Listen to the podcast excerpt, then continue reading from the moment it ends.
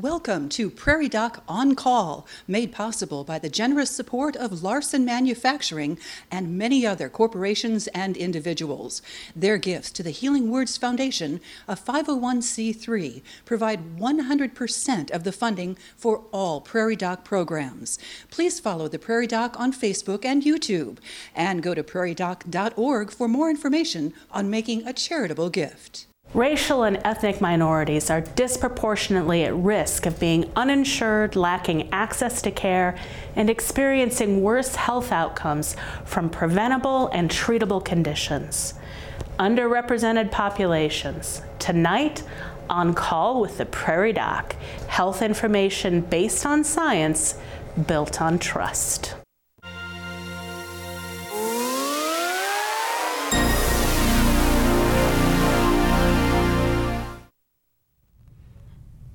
Hello, I'm Dr. Deborah Johnston, tonight's Prairie Doc.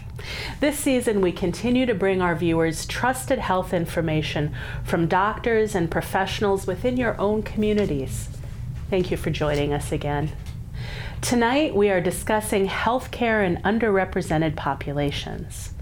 Joining us in the studio in Brookings are, Dr. J.R. LaPlante, Director of Tribal Relations from Avera Health, Dr. Sophie Two Hawk from Avera Medical Group Internal Medicine, and Arna Mora, Dr. Arna Mora, a family medicine resident. And we'll be joined later by Dr. Carol Whitman, who is a psychiatry resident.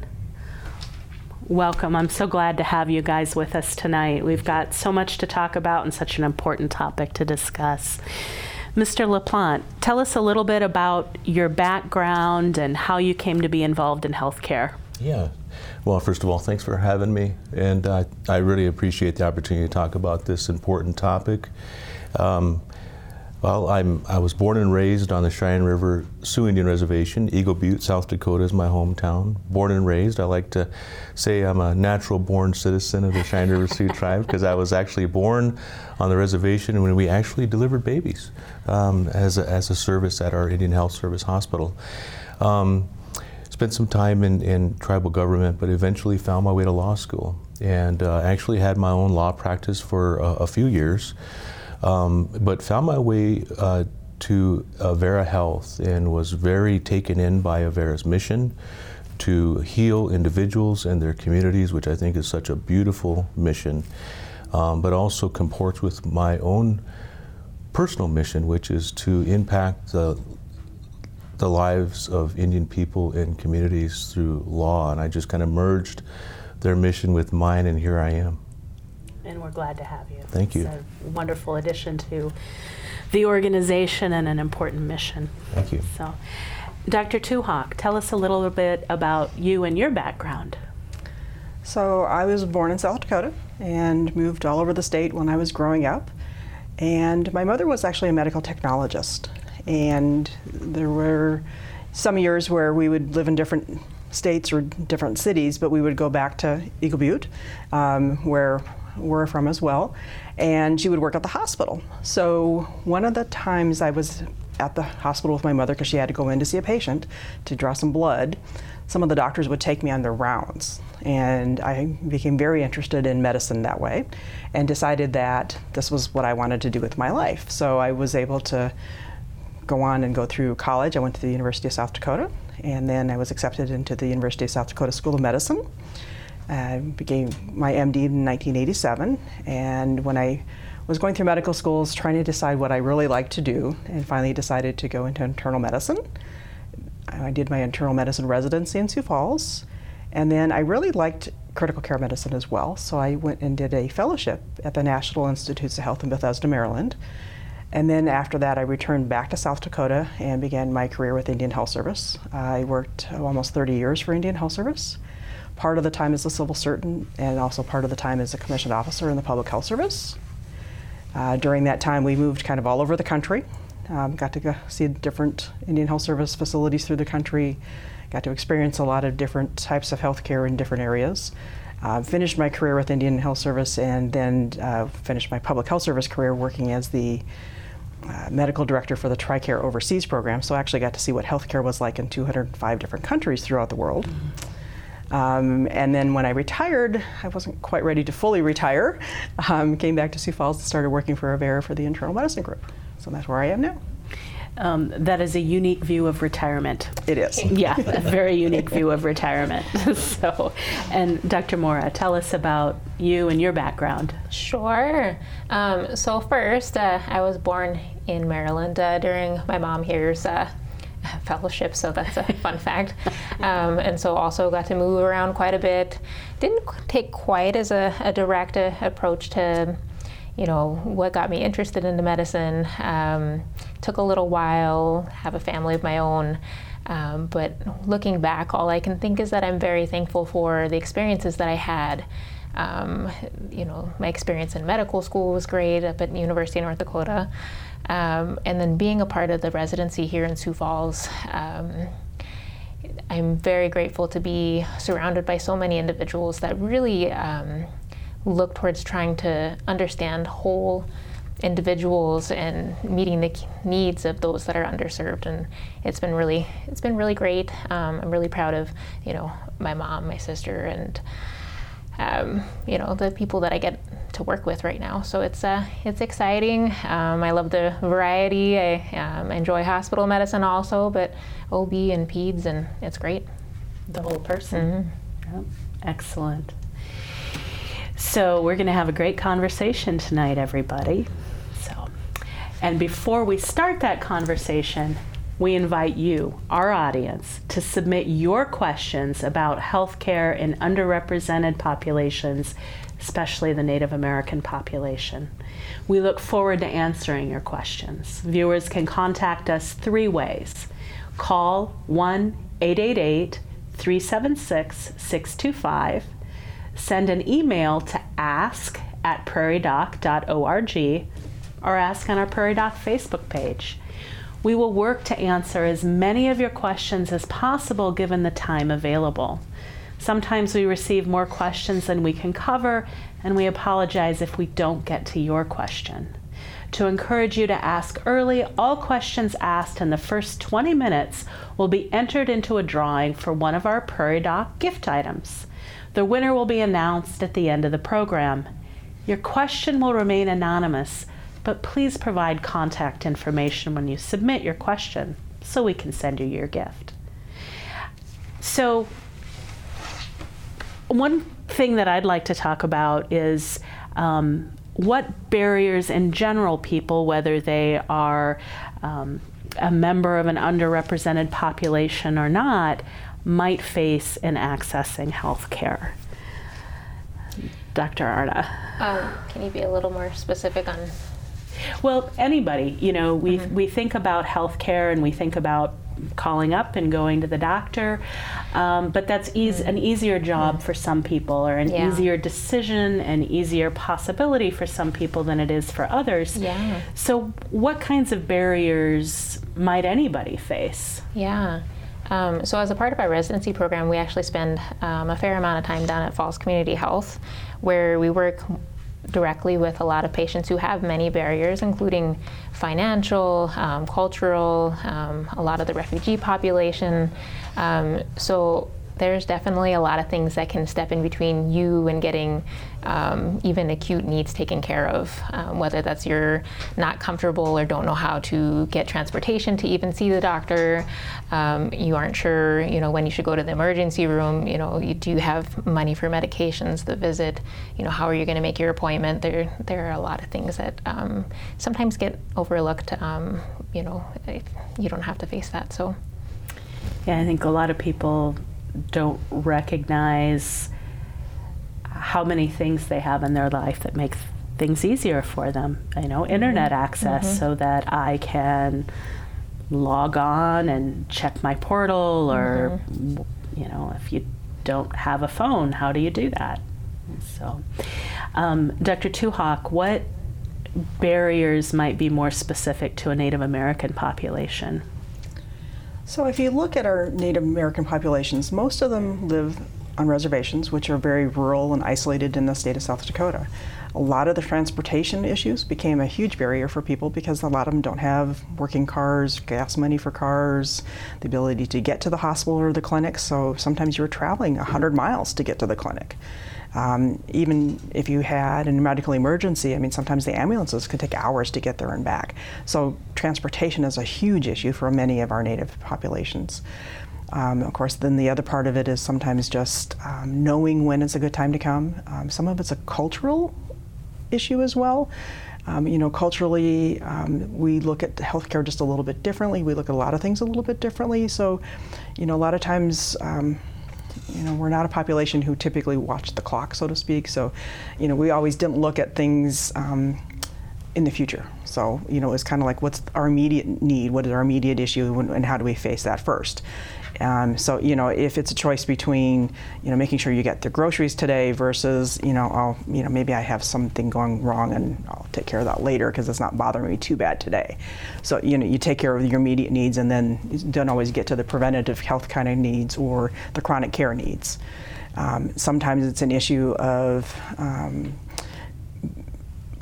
more immediate family kind of issues going on, or maybe you don't even have a place to live or a place to be able to to get the care that you need. And, and you know, because a lot of times if people are in the hospital and need to go home, you know, they need certain services for follow up.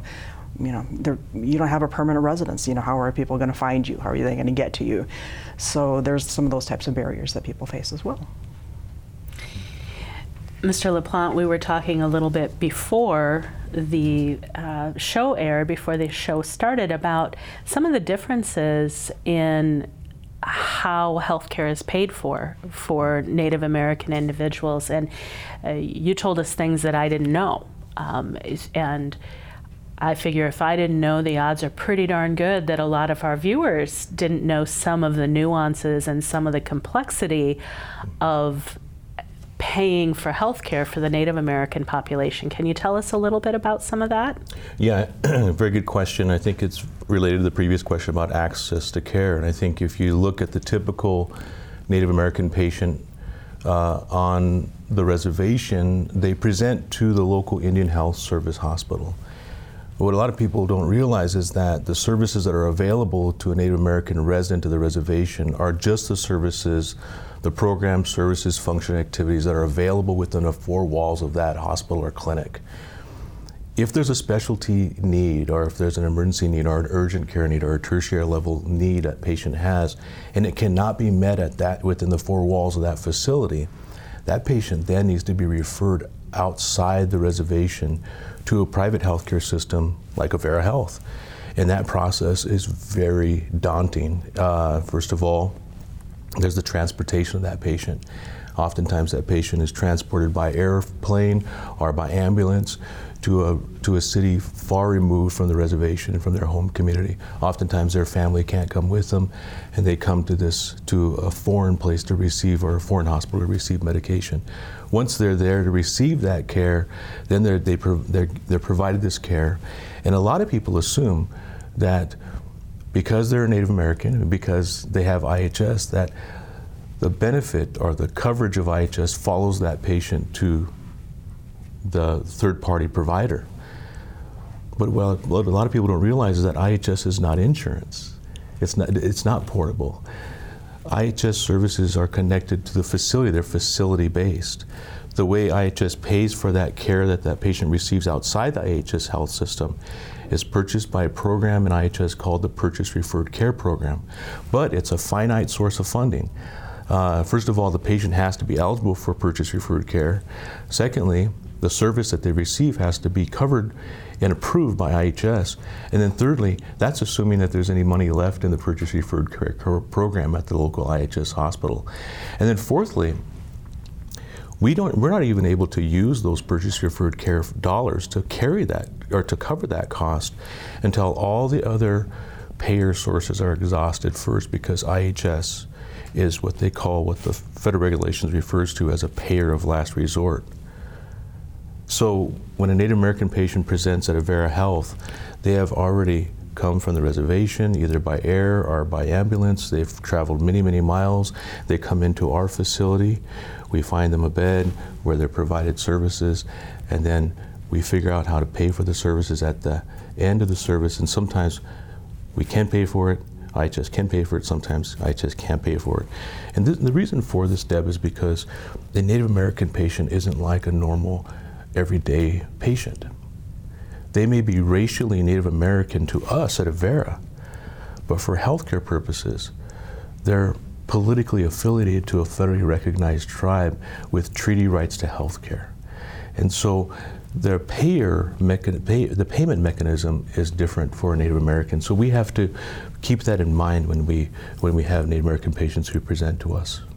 So it's a whole nother layer of complexity. Whole layer, another layer of complexity. Yes. So So educating Avera is so important. Of- uh, educating all of our non-IHS facilities about this payer, this payment mechanism is very vital. You, you said something a little earlier about how um, each individual has their own um, IHS home, basically, and they are able to access the services that are provided by their own IHS home. Uh, and that means that they can't go to somebody else's IHS home. So if I am. They can. They can, They can, okay. yes. Okay. A- Any Native American can access any service at any IHS facility okay. within that four walls. But When what do you mean by within that four walls? Within that, within the four walls of that federal facility, any Native American can access any service within the four walls of any IHS facility. I can go to Yankton or I can go Okay. to to Fort Yates, even though I'm not a member of that tribe or a resident of, of that reservation. However, in order for me to be eligible for the Purchase Referred Care Program, which is the federal funding that pays for non IHS purchased services, tertiary Okay. care, specialty care. Um, um, I have to a be a resident of that reservation. I have to use that facility as my primary care provider. I probably have to be a member of that tribe, not necessarily though, but certainly a resident of that reservation. There's probably about eight to nine criteria for eligibility. And, and again, once you determine eligibility, that's just the beginning. Because then what has to happen, we have to determine if the service that was provided is a covered service of PRC and if if there's any money left in the purchase referred, referred, care program because it's a finite budget. And every IHS facility, and Dr. Two Hawk can relate to this because she spent 30 years in the Commission Corps, you have to go back every single year for reauthorization for that funding. It's not, it's not a, a, an entitlement program, so to speak. Makes it extremely complicated. Well, it makes healthcare for a Native American very uncertain. And I think along with that too, the other part you have to realize is that the funding that is given to Indian Health Service for Native patients is a third to a half of what is spent on other people, you know, people who get Medicare services or even prisoners in prisons. I mean, so the, the budget that and the amount of money that's allowed is so much tremendously lower to start with. And then as a physician, one of the things that we had to do as part of um, the medical staff was to take all of the cases of people that were referred from the facility that we were working at and prioritize them to see what was usually life threatening, potentially life threatening, because we never had funds usually to pay for anything else. So it was a very difficult decision to have to make. Talk about rationing. Yes. You know, really at the most extreme example of rationing. And you know, Deb, what makes it so offensive is that of all of the citizens of the United States, and Native Americans are citizens of mm-hmm. the United States. We're actually dual citizens. We're citizens of the United States, but we're also citizens of our native nation, whatever that nation may be. For us, incidentally, we're all citizens of the Cheyenne River Sioux Nation, by the way.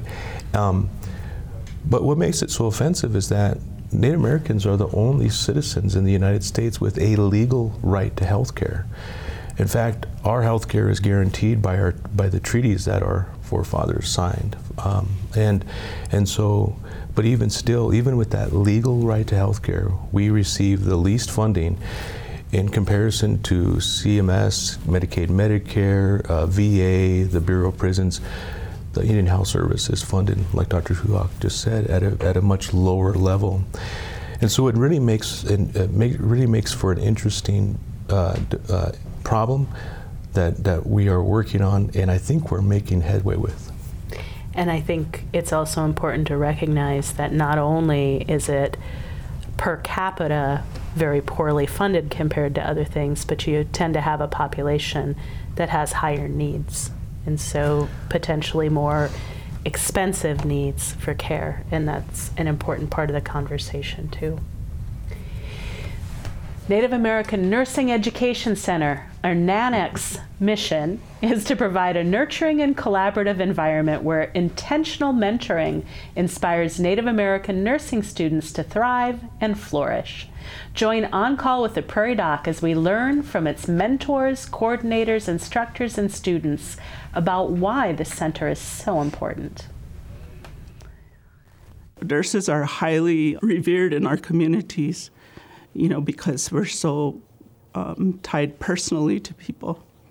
Indigenous people want to give back from growing up, and whether they grew up on the reservation, uh, you know, they're urban or rural, it doesn't matter. They want to give back to their population, and they can do that, you know, on the reservation in the IHS facilities. They can do that in, for example, here at our new Oyate Health Center those different types of things. So giving back is huge. Kind of as nurses, like I feel like that's part of our payback, you know, is to help our underserved populations better staff, better have these resources. We were asked to help pilot introducing Lakota culture into the nursing curriculum, some of it each semester. And um, Bev has been invited to teach in those courses. It's been very successful. Our main title is being a mentor, and that's exactly what do we do every day in different ways. Does not have to be a formal meeting. It's a multidimensional approach because our students are, you know, from a different culture. We have different values and belief system, and we're all trying to navigate and go through a system that is not created or by Native Americans? Initially in our history was the policies of genocide. That was a horrendous experience, and we see the effects of that, and it's termed historical trauma. So we see the results of that today in our health disparities. Most, if not all, of our students come from poverty, and poverty plays a profound role in their success or failure. So they, they could succeed and fail but at the same time, when students are mentored, they're able to be more successful, and that's what we find. When I feel like, oh, I can't do this because I had a, a really big downfall this past the beginning of the semester, both of my kids got RSV, and I was in the hospital for 10 days. And I was like, oh, I'm so far behind, I can't do this. And I talked to these guys, and they were constantly calling me, texting me, checking on me, letting me know they were there. And that encouraged me to be you know, it's okay. I, if I fell behind, I'm gonna get caught back up. And they were my biggest support. Like besides my family, like I wouldn't have been able to ke- come back to school after that downfall. But I am here. It makes me feel very at home, very appreciative, very comfortable they definitely are not going to let you give up. They're there to tell you you can do this. No matter how intimidating or scary it may sound or seem, that it's possible because there needs to be more of us.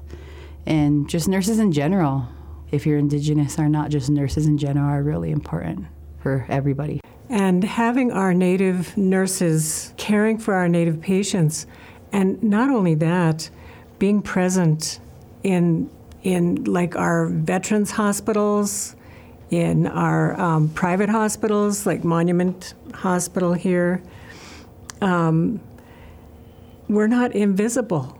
Take the first step, and No NANEC is there to support 100%, and Indigenous nurses are very much needed. And nursing is one of the is the highest population usually that um, America trusts. But then when you have the indigenous population being able to trust an indigenous nurse, that's that's a win-win.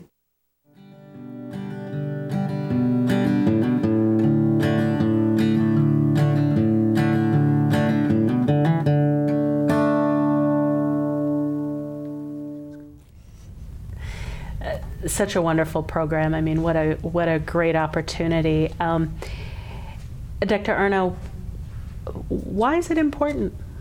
Why should we worry about increasing representation for Native Americans or um, any underrepresented population? Why can't everybody just come see a white woman like me?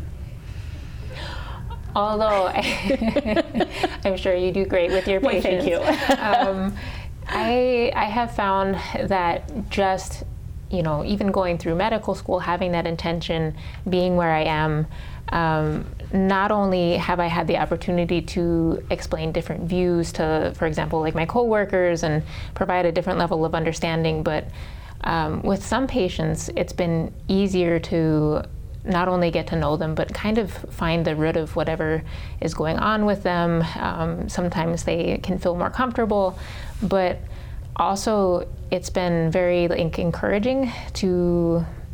Um, you know, other young Native people where maybe they haven't seen a Native doctor before. There have been a few of them that have come in to see me in clinic and like, wow, I've never met a Native doctor. And I'm like, oh, that's a lot of pressure, but that's great.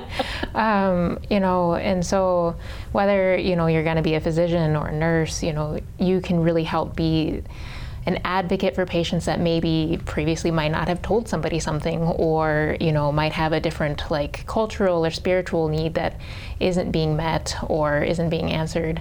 Um, you know there there's a lot of reasons. Um, but also i think we have a different level of understanding of um, what it need, means to be a, a, native person in this area, and that's something that we can, you know, share with patients and you know our coworkers as well. So it's uh, it's great. Anything to add, Dr. Sophie? Um, no, I, I, agree. I mean, it, it's definitely helpful to have somebody who you can identify with um, for any of us when we go to see you know, a physician or any, any other healthcare field as well. But um, when I went to medical school, I was actually the first American Indian to graduate from the University of South Dakota School of Medicine. And I found things that were taught to us as physicians on how to interview patients or how to look at healthcare that were different, and nobody seemed to understand that perhaps you know other cultures might see things differently.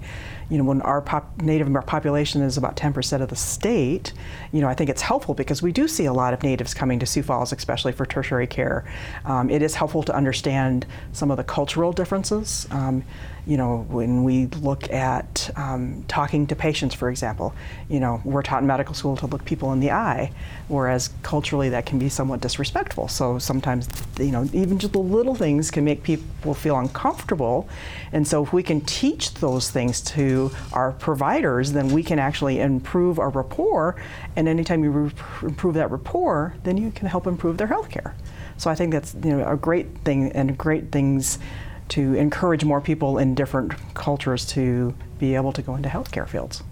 And I think it's also important to point out that um, we say Native American, but that's not a monolithic population either. There are great differences between people who are members of different tribes and the cultures that they have. Mm-hmm. So, and, and representation matters. You know, you you can't imagine easily imagine being someone if you don't see someone who looks like you doing that. So that's an important thing, and that shared experience. You know, even even for me, when I talk to um, parents who may have a child who's going through something, a special needs child, it helps with that rapport when they know, oh, you've got a special needs child too. You know what it's like to do this, and uh, that's one experience and not an integral part of my identity the way your culture is an integral part of your identity. So I think it's a important thing. It's a great program to know we've got in South Dakota. So before we went to the roll-in, we were talking a little bit about funding and how Native American um, individuals have more intense healthcare needs um, than the average individual in the population. Can you tell us a little bit about that, Dr. Arna? So, um, you know, I, I, don't have the exact statistics, but I do know um, that Native American people tend to have higher rates of medical problems, even things like tuberculosis, which we're not used to seeing unless it's from like a refugee population. Um, you know, diabetes, uh, complications from that diabetes. Um, there's a lot of medical conditions that I feel like um, maybe go untreated, maybe similar to what my mother was talking about. Oh, I have these acute needs, and those are more important right now, which can apply to anyone. But there's also, you know, a greater level of like mistrust that Native people tend to have of the healthcare system in general for, um, you know, multiple reasons. Um, multiple I, very earned reasons. Right. No, um, definitely. I mean, almost everyone I know knows someone that had a very bad experience with a medical provider of some sort, um, which, you know, was part of the reason I went to medical school for sure. Um, and coming to a healthcare provider that you don't know, don't trust for something that's scary um, would be very hard and a barrier in, in and of itself. Um, I mean, do you have specific? Uh... Well, I, I, think part of the, the healthcare needs and, and, the disparities that we see, part of it's related to economics. Um, part of it's just related to genetics as well. I mean, we actually find that in our population we have a higher rate of diabetes um, compared to a lot of other people. Part of it may be diet and environment. You know, uh, if people go back and follow traditional diets, they tend to have less problems with their blood sugars. Mm-hmm.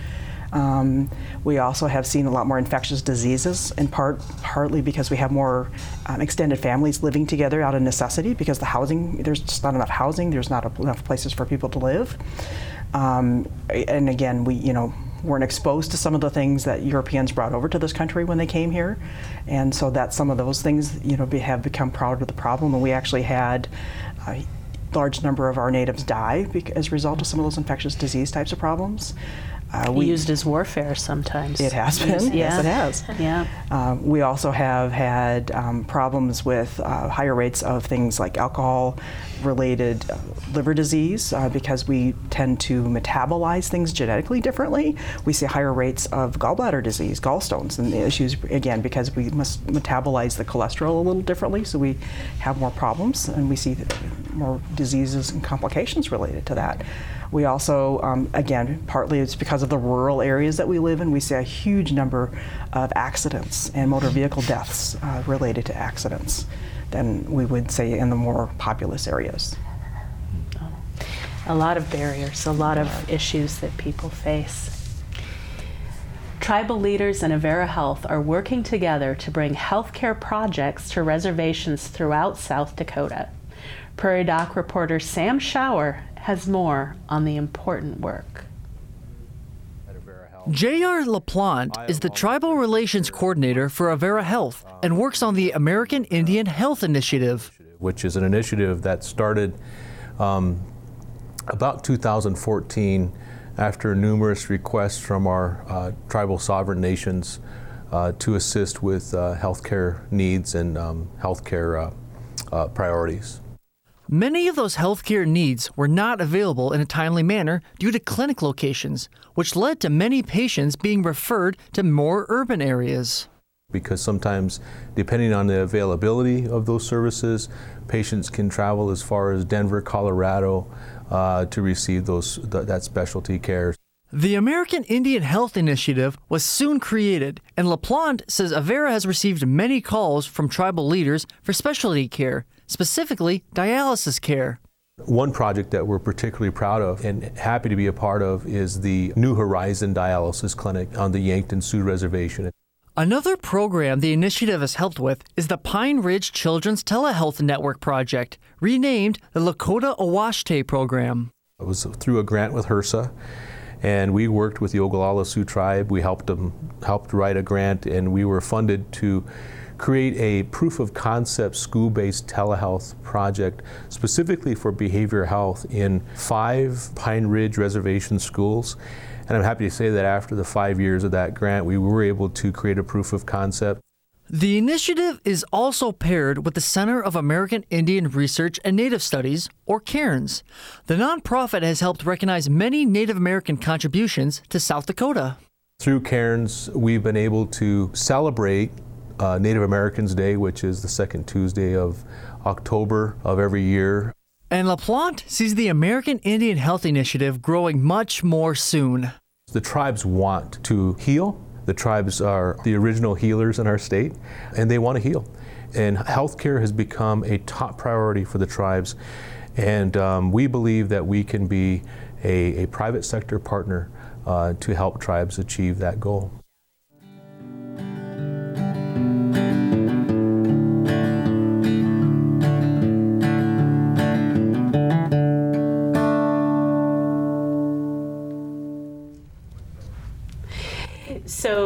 Viewers here, um, you're not imagining things. We've actually uh, got a new face at the table here.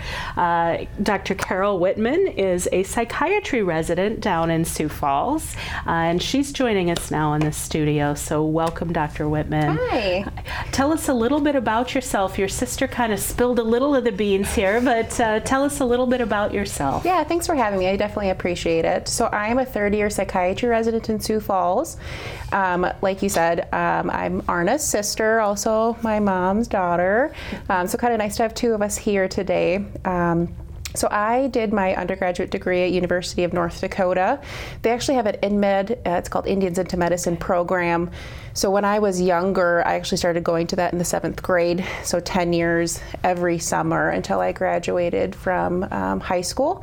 And then through undergraduate degree, I went up there, and then I actually used that track to get into University of South Dakota's uh, medical school. So I've been a part of the InMed program since I was 10. Um, what a wonderful. I didn't even know that program existed until Mm-hmm. just now, and that is absolutely incredible. To again, we were talking about increasing representation. What a wonderful way to do that. Yeah, I was watching you Proof guys had uh, played the thing about the nursing Yeah, school, so that yeah. reminded me of that. That's very very similar approach. Yeah, fabulous. Um, one of the other things we were talking about just before this last roll in was about um, why there may be a lot of mistrust uh, for um, underrepresented populations in general, but uh, certainly the Native population in particular. Mr. LaPlante, do you want to talk a little bit about some of those historical factors that have um, lasting repercussions for why people are not willing to trust Western medicine and outside outside providers? Yeah, I think it's well founded that there is a lack of trust between American Indian tribes and uh, the non uh, American Indian community. Uh, a lot of that is because of um, broken promises, broken treaties, unkept promises, um, abuses um, of human subjects in research. Um, uh, just a, a, a whole plethora of, of different historical um, uh, distrust. And so at Avera Health, with our American Indian Health Initiative, one of the things that we uh, really focus on is uh, trying to establish trust with our tribal partners, um, seeing them on, on equal footing. Um, but more importantly, I think the main cause of distrust between Indian people and non Indian people is there's an assumption by the non Indian world what Indian people need. And, and our approach is we want to respond to the priorities that the tribes set. What are their tribal health priorities? What are their tribal health needs as they define them? And then we respond uh, by trying to match our resources in some way to help meet that need. What a novel idea. Let's ask people what they need and how we can Exactly. help them achieve it. Yes, Yeah. Exactly. And, and I've said it for years, you know, the healthcare needs and priorities on most of our Indian reservations in the United States are decided by a small group of people in Rockville, Maryland, who most of whom have never even visited an Indian reservation. And so um, I learned this when, during my days in state government from my, my good friend and boss, Dennis Daugaard, that it's the local community that understands the local needs better than anybody else. And to the extent that we can empower that local community to take those healthcare services and leverage whatever resources they have to improve upon those services, the better off that community is going to be and the healthier that community is going to be. And it just so happens that we can do that today. Well, we could do that. We could do that since 1975. And tribes are empowered by the Indian Self Determination and Education Assistance Act of 1975, otherwise called Public Law 638. And through Public Law 638, tribes are able to empower themselves by taking over federal health care services that have previously had primacy in the federal government. A lot of potential policy things. Lot you can tell you're really passionate, and that's Yes. wonderful. We need people with passion to address some of these issues. Um, some of the problems that local tribes may encounter, you were telling us, uh, Dr. Sophie, a little bit before, uh, and this certainly for Dr. Carol fits into your profession as well. Depression rates, alcohol rates, suicide rates. Tell us a little bit about some of those issues that may be faced on, on the reservation. Go ahead. So, I mean, we certainly see high rates of all of those. You know, and part of the problems that lead to some of these issues um, have to do with some of the historical traumas and some of the historical things that have happened. You know, a lot of my grandparents and my parents' ages, they were taken from their homes, sent to boarding schools. I mean, they were beaten if they tried to speak their language, punished for, um, you know, trying to do anything that might be a cultural practice.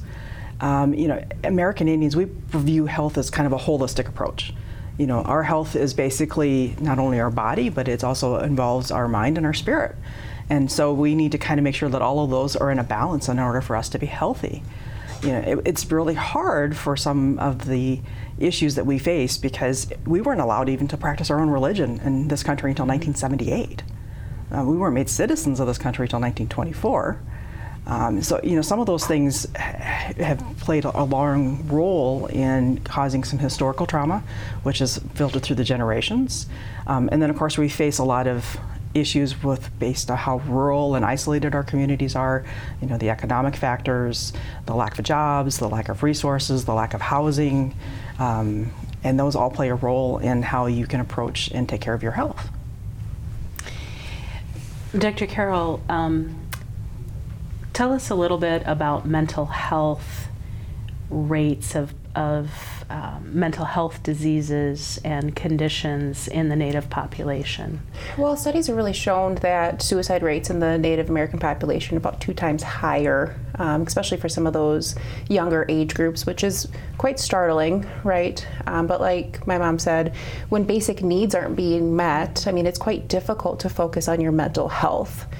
You know, mental health treatment has definitely come a long way um, over the past years.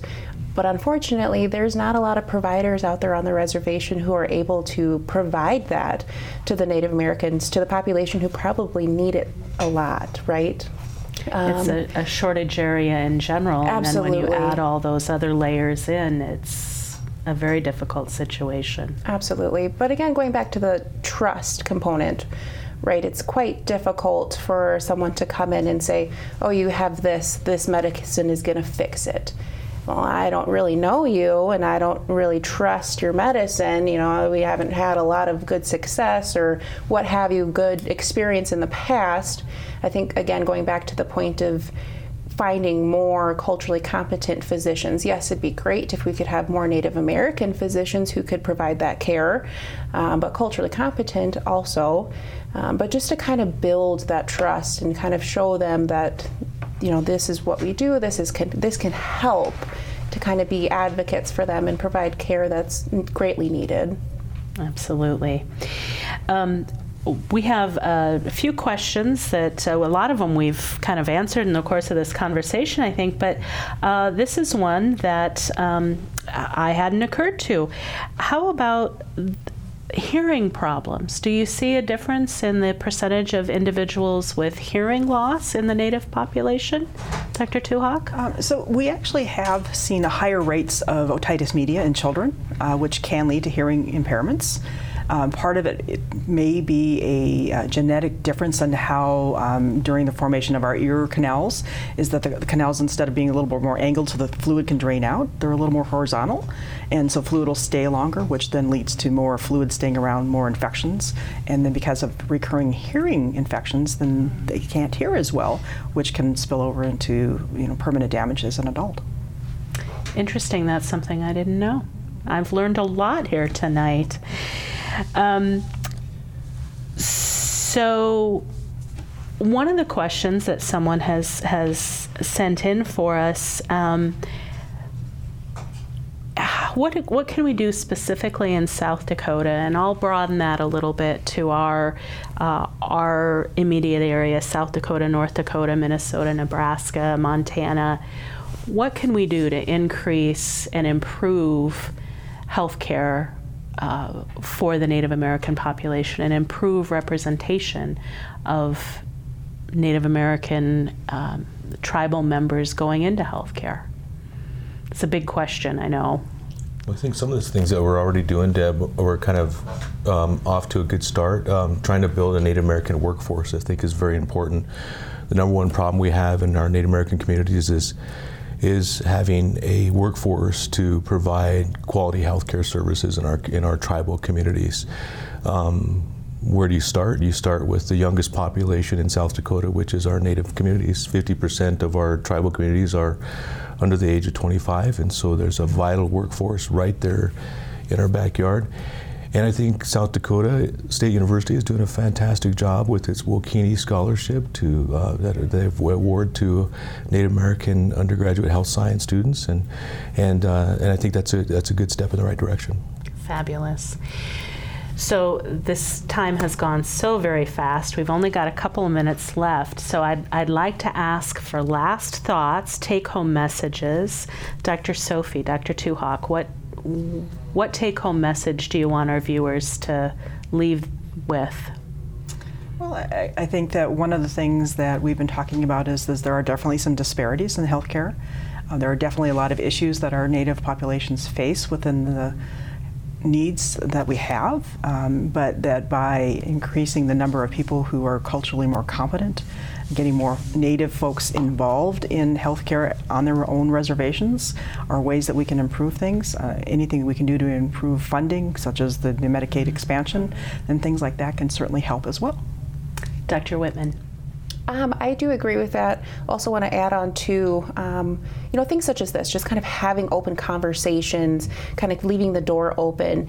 I think a lot of, like you said, is just the assumptions. A lot of just the questions is just we don't ask. So how do we know how to help if we don't ask, right? I think that um, our viewers just kind of listening in and kind of hearing about the topic is great. But just take home message for me would be if you don't know the answer to something, don't be afraid to ask. If it makes you uncomfortable and you feel like you need to ask someone else, do that. Mr. LaPlante. Thanks, Deb. Well, I would say what you've heard tonight, you can on here. And what you've heard tonight is that we have third world condition, healthcare conditions right here in our own backyard in South Dakota. And we all can contribute something to help address it and to help uh, um, address those needs. And I, I agree. I'm very excited about the Medicaid expansion. I think that's going to be a big help. But I also think we need to advocate and lobby for adequate funding mm-hmm. for the Indian Health Services. That's a huge thing that we have not um, held our elected officials accountable for that historical promise. And I would challenge people if you've never been to a reservation, you really should go. I mean, see what it's like out there. That's a fabulous take home message. See what it's like. The winner of our prize tonight is Bob from South Dakota. Thank you, Bob, for calling in during the first 20 minutes of the show. A gift will be sent to you. Thank you, everybody. We'll be right back after this.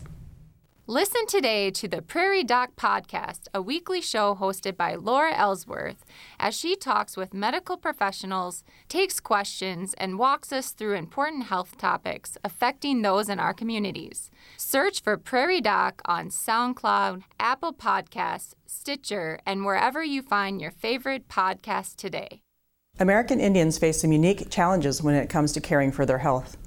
Culturally, we view healthcare in a holistic manner as a balance of our bodies, minds, and spirit that allows for good health.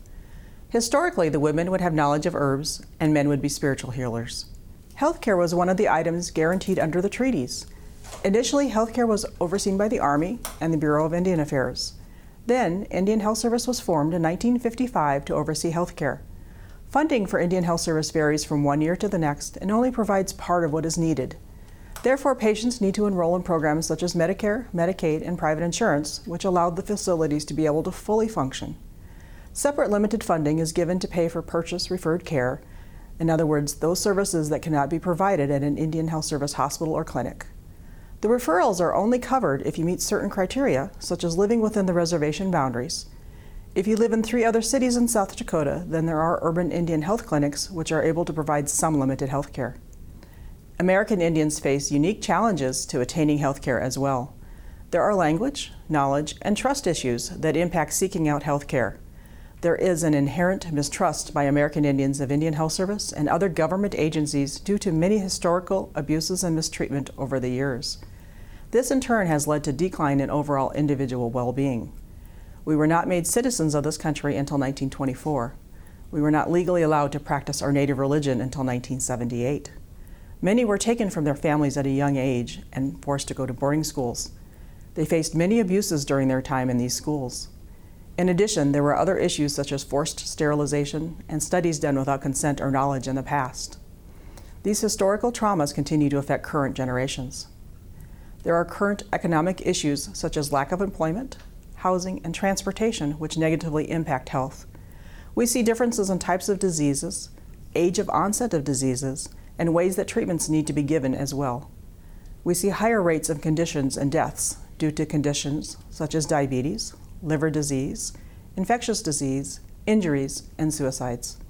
Some of these rates are higher than any other racial or ethnic group in the United States.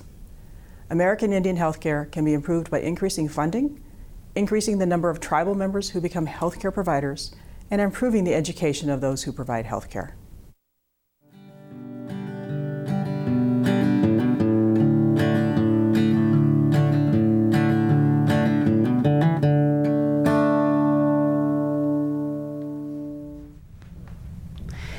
Thank you to our guests, Mr. LaPlante and the doctors Two Hawk, Mora, and Whitman, for volunteering their time to help us learn more about healthcare in underrepresented populations. If you would like to see and hear more episodes of this program, please like and follow us on Facebook and YouTube or visit us at prairiedoc.org. Look for Prairie Doc Perspectives in your local newspaper and online, and be sure to look for the podcast of this program, Prairie Doc on Call, wherever you get your podcasts. From all of us here at On Call with the Prairie Doc, thank you for joining us for another episode of health information based on science, built on trust. Till next time, stay healthy out there, people.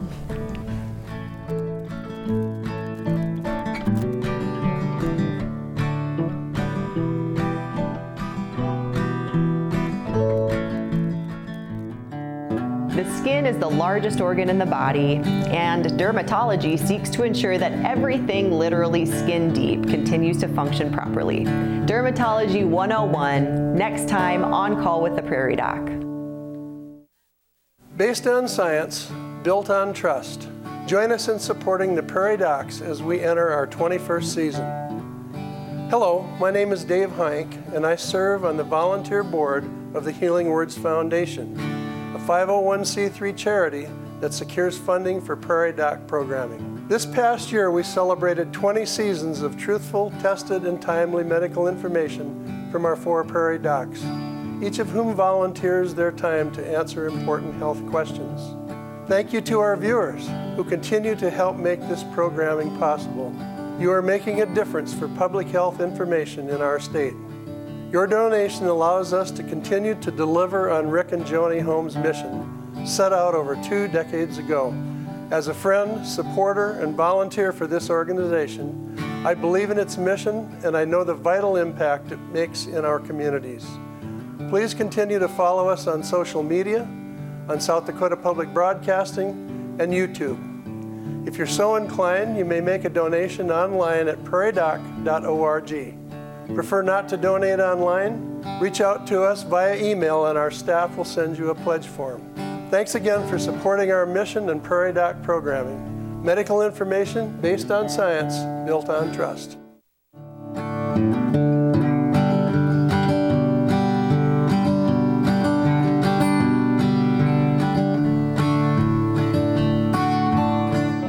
Major funding for On Call with the Prairie Doc has been provided by At Avera, our nationally recognized health system will be right here with you with care and coverage. Hello, possibility. Hello, healthy. Larson Manufacturing is proud to support On Call with the Prairie Doc as it continues to open doors for important medical information. And with the ongoing support of these individuals and institutions. Brookings Health System, Ophthalmology Limited, South Dakota Academy of Family Physicians, Avera Heart Hospital, First Bank and Trust, Dakota Allergy and Asthma, Vance Thompson Vision, Monument Health, Black Hills Medical Society, Brookings Madison Flandreau District Medical Society, Pierre District Medical Society, Sioux Falls District Medical Society, Yankton District Medical Society, Orthopedic Institute, Lake Poinsett Sailing Academy, Aberdeen Asthma and Allergy, Dakota Bank, South Dakota American College of Physicians, and Swiftel Communications.